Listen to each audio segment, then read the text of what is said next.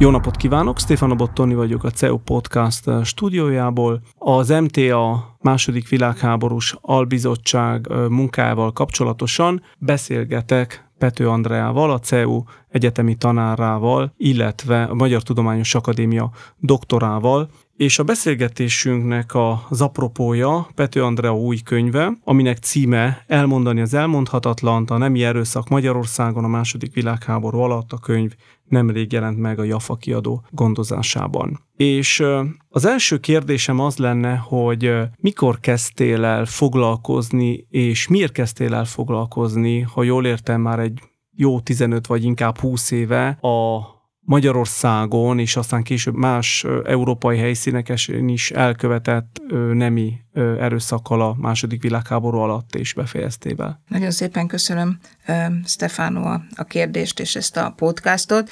1996-ban voltam az IVM-ben ösztöndíjas a Tony Judd vezetése alatt, és akkor láttam egy kiállítást, ami a Bécs Történeti Múzeumában volt, és ott az egyik sarokban kiraktak egy fotót, ami egy práterben megerőszakolt nőnek a rendőrségi fotója volt. Annyi volt aláírva csak, hogy valószínűleg oroszok erőszakolták meg, és ez a kép, ez egy egészen gyönyörű kép, egy szinte egy piétai szépségű fiatal nő, akinek nyilvánvalóan lehúzogatták a, a ruháját, hogy ne látszódjon a rendőrségi fotón, hogy mi történt, mert nagyon tüchtigen ott van a, a, a szoknya lehúzva, és akkor mikor nézegettem ezt a fotót, és akkor elkezdtem azon gondolkodni, hogy Magyarországon mit tudunk erről, és akkor hazajöttem, és elkezdtem körbe kérdezni embereket, hogy ők mit tudnak róla, és akkor ebből született néhány interjú olyanokkal, akik most már nincsenek köztünk, akik elmondták, hogy velük mi történt. És a, ebből született aztán a 1999-es történelmi szemlében a cikkem, és szerencsére a történelmi szemlét azt nagyon hamar digitalizálták, hogy ennek kapcsán nagyon sokan olvasták, és a 2000-es évek emlékezetpolitikai fordulatának eredményeképpen sokan osztották, sokan kommentálták, és a szimbolikus dátumoknál, ami ugye április 4 és február 13, akkor nagyon sokan hivatkoztak rá, hogy még a Pető Andrea is azt mondja, hogy. És akkor ennek kapcsán folyamatosan figyeltem, hogy milyen kutatások vannak, milyen emlékezetpolitikai intervenciók vannak, és végül is most, hogy a Közép-Európa Egyetem adott egy kutatói szabadságot, úgy döntöttem, hogy itt az idő, hogy egy összefoglaló munkának nekiugorjak, és összefoglaljam azt, amit erről tudni lehet. Hogyan fogadta a szakma az első kísérletedet a 90-es évek végén? Azt lehet tudni, hogy nem csak Magyarországon, az egész térségben és talán másútt is, de mondjuk a hat történészek, illetve a második világháború nagy történetével foglalkozók nem mindig fogékonyak erre a témára, illetve ez egy olyan téma, ami évtizedekig egyszerűen tabuizált volt, sőt, amikor felmerült ez a kérdés, aztán a 2000-es években ugye egy ilyen kettős tabuizálás, vagy egy nagy vita kerekedett a szovjetek, illetve a magyar megszálló vagy német megszálló csapatok által elkövetett tömeges megerőszakolások vagy kegyetlenségekről. Tehát hogyan fogadta a szakma? Tehát elismerte, vagy pedig úgy idegenkedett a témától, vagy az új megközelítéstől, mert egészen más kép nyúltál hozzá azokhoz a forrásokhoz. 1999, amikor ez a történelmi szemlébe megjelent, ugye mind, minden történész, az ember azt hiszi, hogy megír valamit, utána a forradalmi változások fognak következni. Hát ezek nem következtek be. Én abban reménykedtem, hogy, hogy ez ad egy ötletet legalább néhány történésznek, hogy elkezdjen mondjuk helytörténeti kutatásokat végezni, vagy megnézze a különböző levéltárakban, hogy mi történik. Ez egy 20 éves késésre bekövetkezett. Tehát, hogyha megnézzük a két, a, pont az emlékezett politikai fordulat eredményeképpen az elmúlt négy-öt évben megkezdődnek azok a kutatások, amiket én azt reménylettem, hogy 1999 után meg fog történni. Tehát van körülbelül egy olyan tíz év, amikor nem nagyon történik semmi, hanem én különböző kutatásokat még végeztem, és azt gondoltam, hogy ennek aztán most már vége is van, mert hogy láthatóan senkit nem érdekel, és akkor 2000-es években így berobbant a, a, az emlékezett politikai fordulatban. Ez minek, a... minek tudod be, hogy berobbant végül is? Mert azt, azt el tudom képzelni, hogy, hogy miért nem. Tehát, hogy, hogy egyszerűen a közeg nem, nem tudta ezt, ezt hát befogadni, de mi, hogy mivel magyarázod azt, hogy végül is ennyi késéssel, de azért fiatalabb vagy kevésbé fiatal történészek azért végül is hozzányúltak a témához. Az, hogy er, ennek a témának ugye na- nagyon problémásak a forrásai, amihez hozzá lehet nyúlni. Tehát ezért a könyvben egy nagyon komoly rész szól arról, hogy milyen források vannak, milyen források lehetnek, és azokat a forrásokat, azokat hogyan lehet használni. De az is biztos, hogy a 2000-es évek emlékezett politikai fordulata az hozzá kapcsolódott ahhoz, hogy megkezdődött ez a kettős megszállás narratíva, aminek eredményeképpen a Magyarországon állomásozó szovjet hadseregnek a történetét másképpen kezdték el kutatni, és összekapcsolódik azzal a fordulattal is, amelyik a, az egyéni emlékezetet tekinti elsődlegesnek. Tehát ez a 89 után már jelen volt, ami azt jelenti, hogy az emlékezet, tehát hogy megjelenik a, a túlélő, megjelenik az egyén, aki emlékszik, és ehhez képest a, a történészi beszédpozíció az nem annyira elfogadott tekintettel arra, hogy az egyéni emlékezet ez igazabb, a megélés által igazabb, ellentétben a történészével, aki egy ideológikus módon beszélt. Tehát 1989-ben ez világos volt, hogy a kommunista típusú történetírással szemben megjelentek az egyének, akik különböző interjúkat elmondtak, hogy ők így látták, úgy látták, és ez az igazság. És ehhez képest jelent meg a, a 2000-es évek elején az is, hogy megjelent a nőtörténeti fordulat, amelyik azt jelenti, hogy eddig a nőtörténészek folyamatosan panaszkodtak, hogy nagyon kevés a nő a történelemben, nem tudjuk, hogy ki volt az első matematikus nő, nem tudjuk, hogy ezek a nők mit csináltak, és ehhez képest a 2000-es évek elejétől egyre több nőkkel kapcsolatos irodalom jelentkezik, de ezek, a, ezek az irodalmak, ezek abban a keretben beszélnek a nőkről, amely egy ilyen hagyományos szenvedés történet, és a nő, mint a, a nemzet testét megjel, megerősítő, megjelenítő keretet jelent, és ami igazán egy fordulatot jelentett, az a Skrapski Fuzsinának Zoltánnak az elhallgatott gyalázat filmje, mert amit az én cikkem, amit ugye nagyon-nagyon sokan olvastak, tehát hogyha nekem ugye a, a hallgatók nem tudják, de a történész az idézettségből él, és ezeket az idézettséget meg lehet nézni a Magyar Tudományos Művek tárában, és nekem a legtöbbet idézett munkám éppen ez a 1999-ben megjelent nemi erőszakról szóló cikkem, de ez nem tudta elérni azt, amit a Skrapski Fruzsina filmje elért, amit ugye magyar televízióban többször leadta, voltak, ami a YouTube-on hozzáférhető mindenféle felirattal, tehát ezt több százezren látták. A Fruzsina írt is egy cikket a Mandineren arról, hogy, hogy a mi együttműködésünkről, tehát hogy nyilvánvalóan különböző pozícióban vagyunk, különböző képen gondolkodunk különböző dolgokról, de van egy közös pont, mégpedig az, hogy azt gondoljuk, hogy erről a kérdésről beszélni kell. Az én pozícióm az más, mint az övé, mert én azt gondolom, hogy a nemi erőszak története az a második világháború történetének egy olyan olyan része, amiről eddig nem nagyon beszéltek, amiről a hat történészek nem, nem, foglalkoztak, a politika történészek pláne nem, és ebbe a, amit általad is említett, ilyen elhallgatás soknak a keresztjébe bele zuhanva, nagyon sokáig nem beszéltek róla, és ráadásul egy tabuizált témáról van szó. A, a, a Fruzsina többször beszélt arról, hogy neki mi volt a, a motiváció, de nála is az elhallgatás volt a legfontosabb, és az, hogy ennek az elhallgatásnak megpróbálják megpróbáljuk a, a dinamikáját, a szereplőit, a különböző forrásait megnézni, ez, ez volt tulajdonképpen a cél. Mit jelent az a fogalom, amit bevezettél és amit használsz, hogy van egy strukturális erőszak? Tehát, hogy ez az erőszak, ami a nők ellen történik, ez a hadviseléshez, vagy ehhez a fajta hadviseléshez tartozó és a, és a férfi kultúrához szorosan kötődő strukturális kérdés. Ezt, ezt hogyan, hogyan lehet ezt kibontani, ezt a fogalmat? A hadviselés alatti nemi erőszak az pont annyira annyi idős, mint a hadviselés maga.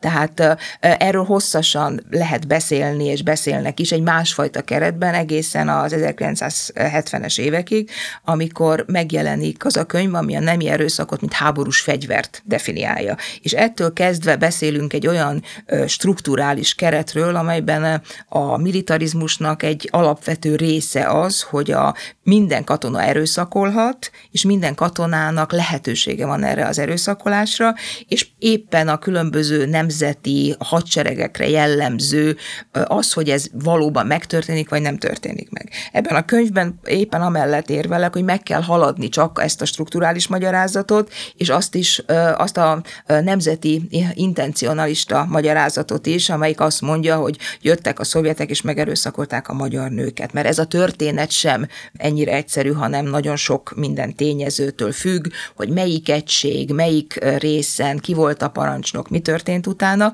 de az biztos, hogy a keret, mégpedig a militarizmusnak a kerete, az meghatározza azt, hogy az egyenruhában levő férfiaknak joguk van, vagy azt gondolják, hogy joguk van a különböző női testekhez, abban a reményben, hogy nem büntetik őket. Azt látjuk, hogy, a, hogy, hogy az egész térségben minden erőfeszítés ellenére a, az etnicizált vagy nemzeti esített történelem szemlélet még mindig nagyon erős, és ő nagyon könnyű átcsúszni ezekben az elbeszélésekben egy ilyen etnicista fordulatba, ahol németek, vagy éppen oroszok inkább erőszakolnak meg magyarokat, vagy éppen lengyeleket, vagy éppen ukránokat. Hogy lehet ebből kilépni? Tehát milyen módszertani, vagy hogy is mondjam, szemléletbeli újítások szükségesek ahhoz, hogy, hogy, hogy át tudjunk lépni egy olyan dimenzióba, ahol tényleg a megértés, illetve az áldozatok történetének az elbeszélése van a középpontban. A második világháború története az egy nemzetközi történet. Tehát ez az első módszertani lehetőség, hogy ezek nem nemzetiek, tehát hogy nem a, a, a módszertani nacionalizmusnak a módszerével kell vizsgálni, hanem ez egy nemzetközi történet, és a nemzetközi történet írásnak az összehasonlítása a legjobb eszköze. Ugye én is ebben a könyvben azt nézem meg, hogy például a második ukrán front az más területeken mit csinál. Tehát, hogy, hogy megnézni azt, hogy mik azok a tény tényezők, amik meghatározzák azt, hogy adott területen mi történik. És akkor ebből az a szerencsétlen következtetés adódik, hogy Magyarországon azért volt tömeges erőszak, mert több tényező volt, ami összeadódott. Tehát egyrészt a, a hiányzó nyelvi szláv szolidaritás, a nagy mennyiségű szovjet katonát, majdnem egy millió katona ömlik át ezen az országon. Az összeomlott közigazgatás, az, hogy a szovjet katonák bosszúvágya, amit nem szabad alábecsülni, a szovjet katonáknak az a megdöbbenése, hogy itt más gazdasági színvonalon vannak a, az emberek, akik itt élnek ellentétben az otthoniakkal, akik többek között a német és magyar megszállás eredményeképpen nyomorognak és éhen halnak. Tehát számtalan olyan tényező van. A katonai ellenállás szívos fontossága, és ez egy fontos és tényező, mert én mindig Romániával hasonlítom össze, ahol, ahol a szovjet front átvonul, de ott egyszer a mai napig nem tudunk ilyen történetekről, vagy sokkal kevésbé elbeszélt, akár mint Magyarországon ez a történelem, és a román történetírás pedig nagyon kritikus mind, mindazzal, ami a szövetek kapcsán történik, és egyszerűen nem nagyon tudunk ilyen kutatásokról, és mindig, mindig felmerült bennem, hogy azért, mert mondjuk módszertanilag nem olyan fejlett még, vagy nem jutott el még odáig, hogy egyszerűen nem nagyon történtek, vagy sokkal, sokkal kisebb mennyiségben történtek eh, ilyen esetek, mint mondjuk Berlinben, vagy éppen Magyarországon. Ami nagyon jól fel van dolgozva, az a Jugoszláviának az a része, ahol átment a második ukrán front. És mert azt egy eh, amerikai kolléga hozzájutott azokhoz az orosz forrásokhoz, amikhez mondjuk én nem jutok hozzá az elmúlt húsz évben, és hogy azoknak a forrásoknak az alapján jól lehet látni, hogy ott eh, ugye valamennyire értik a nyelvet, ott nem nagyon volt ellenállás, ott összesen 300 ezer katona ment át, és ennek eredményeképpen ugye a számokkal nem nagyon érdemes itt játszani a nemi erőszak ügyében, de, de nagyságrendileg kevesebb volt, tehát mondjuk egy ilyen 300 és 4000 közötti nemi erőszakról beszélünk, még hogyha azt is tudomásul vesszük, hogy ezek nem mindegyikét jelentik, tehát hogy nem mindegyikről van forrás, nem mindegyik kerül be a, a különböző levéltárakban őrzött források, ami akkor is nagyságrendileg kevesebb, mint mondjuk hasonló területen Magyarországon. Tehát világos, hogy, hogy azért itt vannak különböző tényezők, amiknek az összejátszása okozta ezt a nagy mennyiségű nemi erőszakot. Kivizsgálták-e a szovjet hatóságok ezeket az eseteket, vagy pedig, ahogy nagyon sokan gondolják, ott egyszerűen a leigázott, megszállt országok és a megszállt lakosság egyfajta szabad prédává vált. Tehát mennyire igaz abból a, abból a legendából, hogy ott aztán Tehát, hogy a, hogy a szovjet hatóságok egyáltalán nem foglalkoztak ezzel a, ezzel a kérdéssel. A történész az forrásokból dolgozik, és sajnos azok a források, amik alapján erre választ tudnánk adni, azok hozzáférhetetlenek ebben a pillanatban.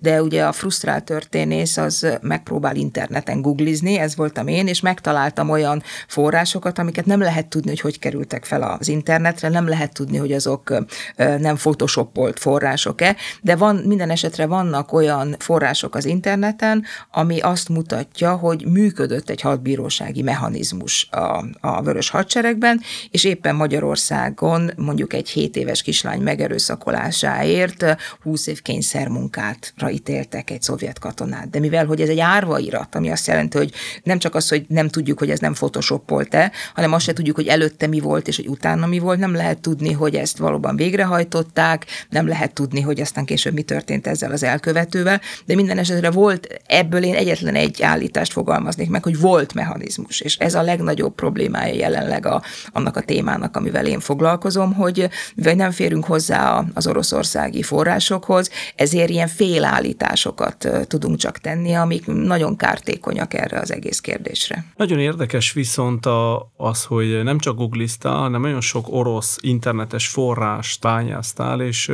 nagyon érdekes orosz közéleti vitákra bukkantál, és onnan, onnan kiderül, hogy ma is mennyire érzékeny ez a téma az orosz mondjuk másodlagos, vagy olyan párhuzamos nyilvánosságban, mert ez nem az állami tévé, hanem, hanem mondjuk egy kisebb internetes fórum. Hogy erről mesélnél le, hogy, hogy mik voltak a tapasztalataid ebben a különös módszertanilag legalább különös kutatásban. Ahogy beszéltem arról, hogy 99-ben megjelent az én cikkem, és nem történt utána semmi, amíg a Skrapski Fuzsinának el nem készült a filmje, ugyanígy van egy ilyen időbelisége az Oroszországban levő vitáknak is, mert hogy a, a Polc Allennek a könyve az megjelenik oroszul. Tehát a, a 2000-es évek elején az megjelenik oroszul, és egy ilyen nagyon érdekes vita bontakozik ki arról, amelyik azt mondja, hogy ez, ha, azaz van egy olyan álláspont, amelyik azt mondja, hogy ez nem igaz, ez nem történt meg, ami tagadja egyáltalán ennek a, a létét, ugye amik a Fruzsinak filmjében is interjúvol